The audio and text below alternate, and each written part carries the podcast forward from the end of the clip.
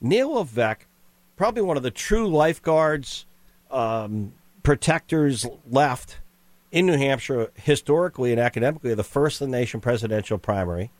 Neil Levesque, what does that say when the DNC tells their own director of the Democrats here in New Hampshire, don't tell your registered Democrats to vote. It's detrimental to what we want. What does that say, Neil? I think it lends credibility to people on the other side who say that elections are rigged by party bosses and that um, that they don't want votes to get counted. So what they're saying is, don't vote. Uh, if you're a Democrat, don't vote. We don't want you to vote. This isn't up to you. This is up to us. And secondly, they're saying we're not going to count your vote if you do vote in our national convention. So both things sort of lend to an argument on that we hear on the other side uh, about these elections issues, and I think it's very unfortunate. But I also think too, when if you have a big lead, right? You're the president and you're leading your potential opponents. Uh, that's one thing, right? But when you're down uh, in all polling that's being conducted in the key states that matter in the electoral process, and you're getting defeated by everybody from the former president, former President Trump, to Nikki Haley at, I guess, 17 points, according to our advertising. And uh, when you're being defeated by the Republicans, then you're saying, hey, look, Democrats, don't vote it's not up to you. We're going to pick that we're going to be the nominee, and when we pick, by the way, we're going to lose to the person that people are most fearful of. That's a very troubling situation. You know, I listened to that interview with Phillips, and I've heard him many times before. Yeah, you've had him at your he's college. He's a very talented yep. campaigner, and he's he's very sober. You know, he says I voted with with Biden this entire time, and um, I I just don't think he's ripe to be president in, in 2024. And interestingly, a lot of voters nationally agree with him. Well, let's go back a little bit. I, um, I d- does this DNC sort of muscling, telling New Hampshire Democrats what to do, what not to do, don't vote? Um, is there a backfire there? Does it make Democrats want to send a message that if I want to vote for Marianne Williamson, if I want to vote for someone else, if I want to vote for Dean Phillips, if I don't want to write in Joe Biden or I do, I'm going to do it, damn it. Does it, or, or as I asked Representative Phillips, where's our New Hampshire federal delegation now? Jeanne Shaheen, who I respect and like, U.S. Senator, she I've known her for many, many years, but a regular on my show, welcome anytime, and I mean that sincerely, know her family. I would think she'd say, hear about this and say to the DNC publicly, this is outrageous. Take this letter and stuff it. You don't tell New Hampshire voters not to vote. Where's the where's the reaction from leading Democrats here? No, I can't speak from her, but I can say this that the egg on the face is going to be if next year at this time there's an inauguration with a Republican president, it's going to be a lot of Democrats are going to say, Did we choose the strongest candidate? And oh, by the way, we were told not to choose. What the Democratic Party is doing right now through the White House is they're trying to lower expectations. So if Biden does not win, win a write-in campaign, right. they can wipe their hands and say, "See, we told people not to vote," and that's what this was all about. So our people didn't vote because we told them not to. So they can they can conceal a, a, a defeat.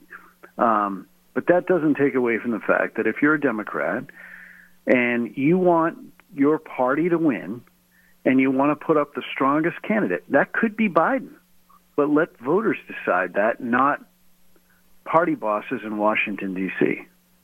Yeah, interesting. I don't know what you know. What? Hey, 15 days to go.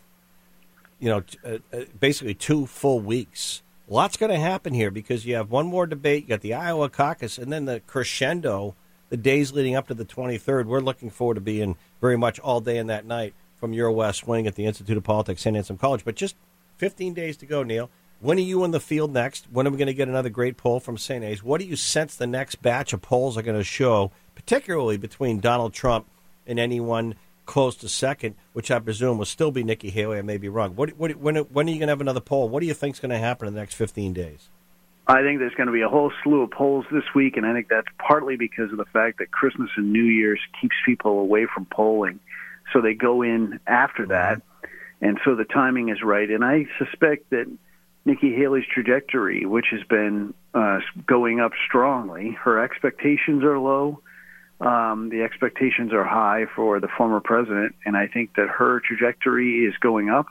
So I would sus- suspect that she'll be in single digits, but that's just a, a gut feeling of mine.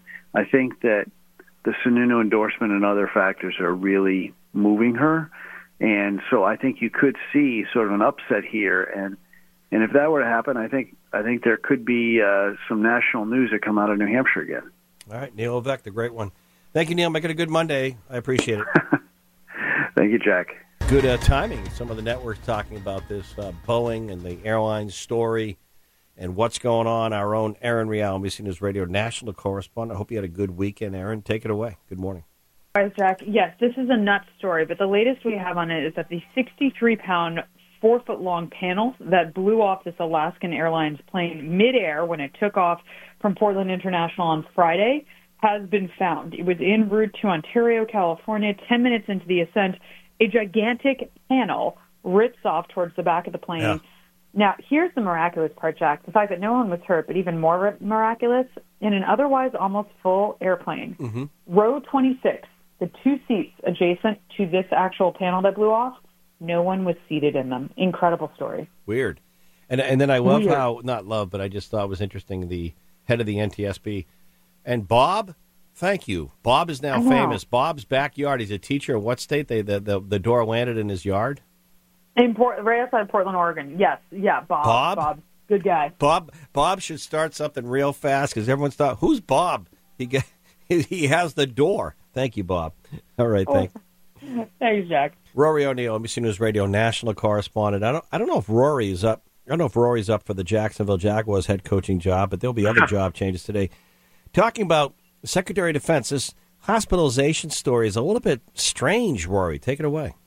It is. Now, we just had a gaggle on Air Force One with Admiral Kirby answering some reporter questions, but uh, still an awful lot of questions remain unanswered. It began back on December 22nd when Secretary Austin, who's 70 years old, went in for an elective procedure that required an overnight stay. So in the 22nd, out the 23rd. But on January 1st, exactly one week ago, he started experiencing severe pain. So he went back to Walter Reed Medical Center, and he's still there today. Now, what's interesting is that he went in on the first, but no one in the White House knew he was hospitalized until Thursday, July, uh, January 4th. So lots of questions about that breakdown in communication. The secretary has apologized, but members of Congress on both sides of the aisle say that is unacceptable for uh, the Secretary of Defense to be hospitalized without the White House informed of his condition. Yeah, Rory, you know, just to speculate on how these things go, I'm sure that Kirby, who's a really good spokesperson, probably said in the gag on Air Force One that at no time do we worry that the chain of command on the Secretary of Defense's side was in question. In other words, if the president takes sick, you know, you worry about that. But the weird thing is, it almost sounds like, and I, I you know, getting a secondary complication, even if it's a elective surgery, which means it wasn't mandatory. Elective could be anything from, you know, um, I'm just saying this. Uh, what's the, what's the term, J Dog? What is it called? The geriatric bypass. You know, there are different kind of surgeries you can get that are elective. Gastric bypass. Gastric bypass. But the point is, um, infections are very common. Um, you know, people go in for a hernia operation. The the surgery can go successful, and then they get a bad infection. So sometimes those infections, not the surgery, can really be serious. And it's out. But the fact that he's still there for privacy, it's, it's something weird there. I don't I don't understand what's going on. What, why do they just come out and say what happened? Well, right. Uh, and also, we don't know what state he was in while at the hospital. Was Right. he unconscious? Was he sedated? Or was he just there for observation? They Well- were concerned about cardiac complications. You know, that's the stuff we still don't know. Well, I, I know one thing. uh, Unless you're a really different kind of person, most people are not alert and conscious on a surgery, elective or not. Usually, you're out. You're out. You know what I mean? You're you're not Right, really. but, yeah, you're medicated. For secondary, Yeah. for when he went back in and was in intensive care, like what was his level of sedation, et cetera. Plus, my bigger question now is, you mean the president of the United States went four days without talking to his defense secretary when, at there, all? when there are two wars going on. And we struck on Baghdad in the middle of that as well. Yeah, that's that's another area which, and not to get into conspiracy theories, that Valley Forge appearance by President Biden in Pennsylvania uh, where he went to speak, and Joe Biden. It's now almost making more news now than what happened. Had to rush the stage. You kind of he was disoriented to kind of show him how to get off the stage. So you're not talking to your Secretary of Defense. Two wars, and you're right. The Baghdad strike. That's a that's a bigger concern. Yeah, so that was so the yeah. fact that the two of them hadn't spoken the whole week, I thought was more remarkable. Makes you wonder who's running the White House. All right, thank you, Rory. Thanks, Jack. Tom Raffio, President CEO of Northeast Delta Dental and Delta Dental Radio, author of the books, books plural, but stories from the starting line with an addendum. And uh, he always kicks off Mondays with some good news. And we had some real snow yesterday, Tom. Knowing you, you were probably doing a snow trot in some running race.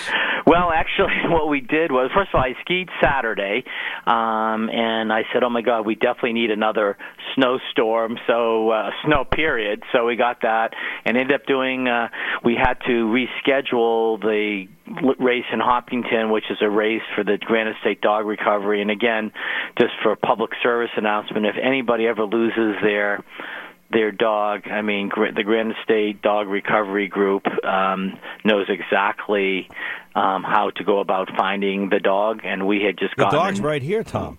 the, that dog, yeah. Well, well, I see him a lot, so I know he's not lost. So anyway, so just for my running friends, that race was moved from um, this past Sunday to uh, January 28th. Um, and then this Sunday, we actually have uh, in uh, Bedford the uh, Snowflake Shuffle. But but it was interesting the whole week, my whole week, because I did for some reason there was a lot of uh, veterans calling me. I don't know if it's uh, your your your audience is wide ranging, and uh, being on twice, maybe they hear it more often. But we, Dr. Mitch and I, took care of probably five or six veterans. So veterans, if you're in oral health pain and you're not eligible for Medicaid and you're not eligible for the VA, then just give me a call at uh, two two three thirteen hundred. And Jack, they are doing a much better job now of leaving their phone number if they don't reach me um, a lot, um, you know, in in person. Um, the other thing you mentioned the book. So um, the book's going like gangbusters. Uh, the original version of the book, which came out in June of last year, um, had 62 runners interviewed, and then so many other people wanted to be in it. We created a chapter 12, a new chapter um, that just went on Amazon. Um, so there are 20, roughly 22 more runners and that story from the starting line, and all the funds go to either uh, oral health for veterans or for the Tom Walton um, scholarship fund. So, what you've done, yeah. So, I, so my veteran friends out there, um, you know, keep in mind, you know, you may be eligible for the VA, you may have your own insurance, you may be eligible for Medicaid, but if but failing all that, just give me a buzz at uh, two two three. Um, thirteen hundred, and leave and, your uh, number right away, and, and leave your number. Hey, and it's I'm, Bill, and it's I, Bob. My number is, and then start with that, and then Tom won't have to retrieve it after three or four minutes. Yeah, but it's but it's it's been really delightful talking um, yeah. to all these people, and and finally, I just want to give a big shout out to someone that I've mentored for many years, Ali Seco, who uh, is one of the new city councilors that was sworn in last Thursday night, and he he was actually uh, for, I'm not sure if this has ever happened before, but he's first time councilor who's actually elected, you know, mayor pro tem, you know, so in case yeah. um, the mayor's out of town, he he would chair the overall meeting. So that's my good news, and I'm sticking to it, and I'm glad for the snow. Real quick, because you love sports and you know business, uh, Tom Raffio, Northeast Delta Dental CEO. Bill Belichick, he's still under contract this morning, hasn't met and talked with the Krafts. If you had to say, is Belichick back or not as Patriots head coach? I think he'll be back, and I think the way it will wow. work. Wow. Yep. Wow. I think the way it will work is that uh, wow. he'll give up. Um, he's smart. He doesn't necessarily want to. He's 72 he doesn't want to start from scratch somewhere else. So he'll give up some of his uh, general management responsibilities. They'll put a good. But isn't that isn't that a big bill for him? A big pill for him to swallow? You know, giving up like the control.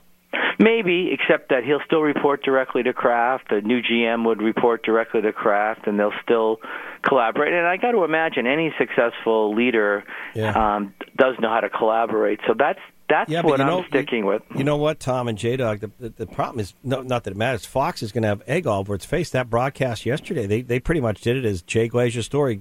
Belichick's gone. Well, of course, the there's whole so show. many. Yeah, there's so many. There's so many talking heads out there.